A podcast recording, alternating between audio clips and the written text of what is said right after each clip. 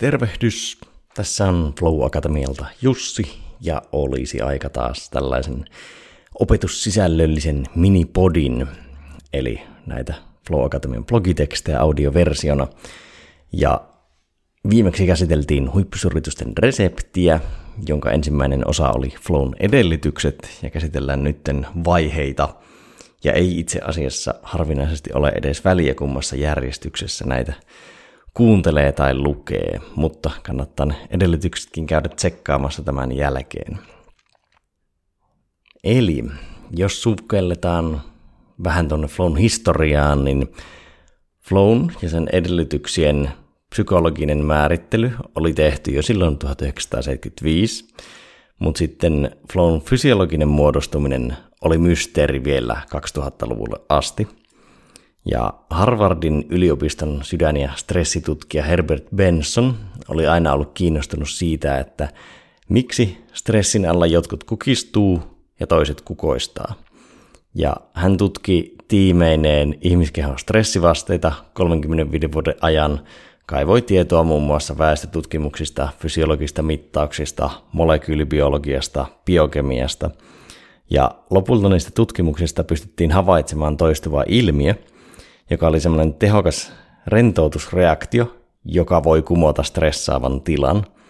Ja lyhyesti ilmaistuna tämä rentoutus syntyy, kun mieltä kuormitetaan ensin stressillä, jonka jälkeen huomio siirretään pois ongelmasta. Ja tämä tauko antaa aivoille mahdollisuuden järjestellä toimintansa uudestaan ja päästä flow-tilaan.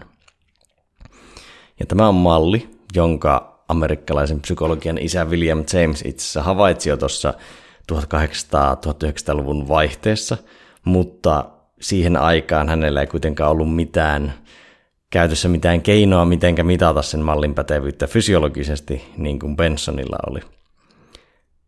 Käydään sitten läpi Flown 4 vaihetta, jotka pohjautuu noihin Bensonin havaintoihin, ja 3 ensimmäistä vaihetta tulee suoraan sitä rentoutusreaktion mallista, ja 4. vaihe on sitten Steven Kotlerin viimeaikainen lisäys. Ja jotta voit kokea flowta yksittäisenä kokemuksena, sinun tulee lukea näiden 3 ekan vaiheen läpi, mutta jos haluat kokea flowta pitkäkestoisesti ja kokemuksia syventäen, niin sinun täytyy käydä myös läpi 4. vaihe, eli palautuminen. Ja monet urheilijat ja taiteilijat ovat tietoisesti tai tiedostamattaan oppineet varsin taitaviksi eri vaiheiden tunnistamisessa intuitiivisesti, ja sitä kautta he pystyvät paremmin virittämään itseään huippusuorituksiin. Ja sinällään samaanhan kannattaa pyrkiä jokaisen oli aktiviteettina sitten tietotyö tai kansantanssi. Ensimmäinen vaihe flown saavuttamisessa on ponnistelu, eli struggle. Ja flow-tilaan ei pääse sormia näpäyttämällä, vaan se vaatii aina tekemistä. Eli on ensin keskityttävä johonkin asiaan, jotta sen tekemiseen voi uppoutua. Ja on olemassa uskomus, että artistit toimisivat inspiraatiosta, joka vain kumpuaa jostain, mutta inspiraation odottaminen on aika huono suunnitelma. Kolumnisti David Brooksin mukaan suuret luovat tekijät ajattelee kyllä kuin artistit, mutta työskentelevät kuin kirjanpitäjät. Ja flow napsahtaa erittäin harvoin päälle hetkessä. Harvinaisena poikkeuksena nopeaan flow-tilaan pääsemiseen voivat kyllä kyetä jotkut kokeneimmat improvisoitiin pohjautuvien lajien ammattilaiset, esimerkiksi breakdance-tanssijat, koska heillä on takana niin suuri määrä harjoittelua, ja toisaalta sen lajin asettamat olosuhteet pakottaa siihen nopeeseen heittäytymiseen.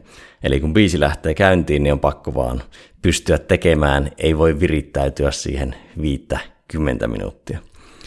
Ja tietotyössä flow kuitenkin syntyy yleensä sitten taas pitemmän tekemisen kautta, sillä tietotyö vaatii usein ainakin aluksi järkeilyä, eikä siinä voi vaan yhtäkkiä heittäytyä luovaan ilmaisuun.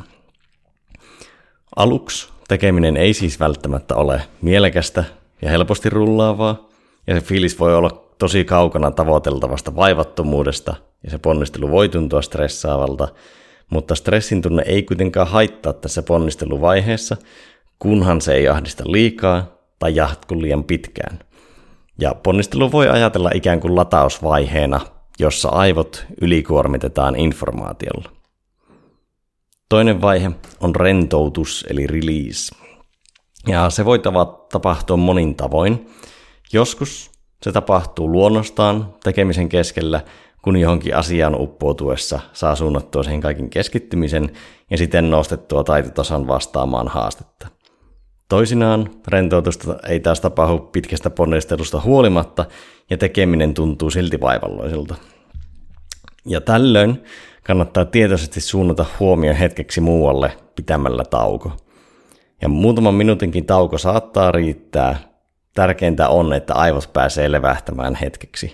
Ja se tauko voi olla esimerkiksi musiikin kuuntelua, taiteen katsomista, hengitysharjoitus tai mitä tahansa muuta, joka irrottaa kokonaan mielen siitä varsinaisesta ongelmasta tai tehtävästä. Albert Einstein suosi aikoinaan nopeita souturetkiä ja Thomas Edison otti lyhyitä päiväunia. Jos mietitään tietotyötä, niin sosiaalinen media, uutissivustot, mobiilipelit ei ole välttämättä toimivin tapa tauon aktiviteetiksi. Ne saattaa kyllä ottaa mielen pois ongelmasta, mutta usein ne helposti vaan kuormittaa aivoja samalla tavalla kuin se tietotyö, jo sen ennestään koetun stressitilan lisäksi. Kun sitten hyvän tauon jälkeen palaat tekemisen ääreen, aivot ei ole enää niin ylivirittyneet ja kykene toimimaan rauhallisemmin ja tasaisemmin, jolloin voi tapahtua se rentoutusreaktio ehkä helpommin.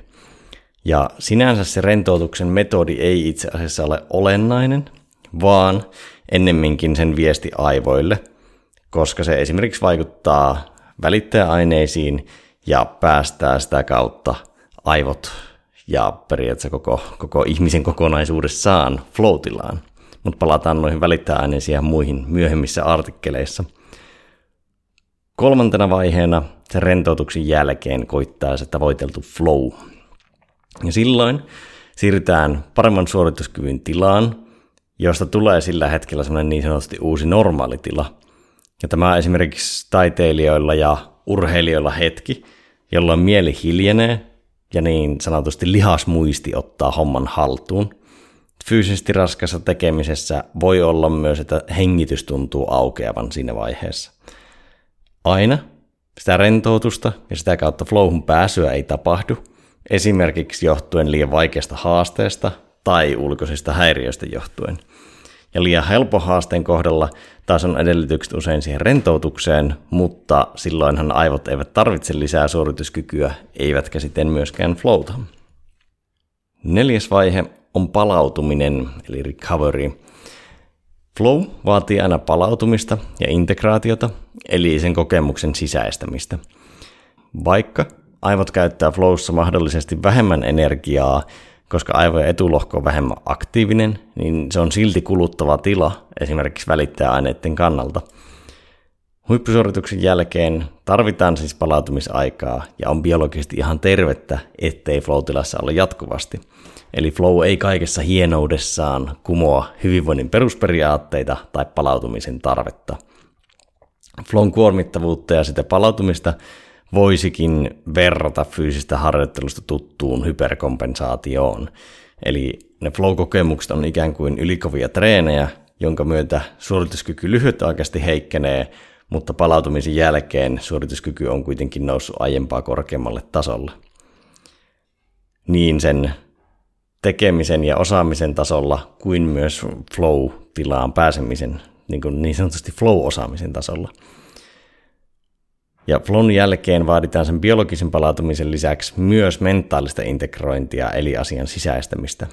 Aivojen täytyy siirtää se havaittu tieto lyhytkestosta muistista pitkäkestoiseen ja vahvistaa muistot, jotta voi tapahtua oppimista ja osaaminen voi kehittyä. Ja tätä myötä sitten taitotason kasvaessa flowhun pääsy on myös jatkuvasti helpompaa. Ja flow on siten käytännössä niin kuin sekä lyhyellä että pitkällä tähtäimellä itseään ruokkiva tila. Palautumisen tarve on tietysti suhteessa siihen flow-kokemusten voimakkuuteen ja kestoon, sillä mikro- ja makroflowsta palautumisen tarpeet poikkeavat toisistaan.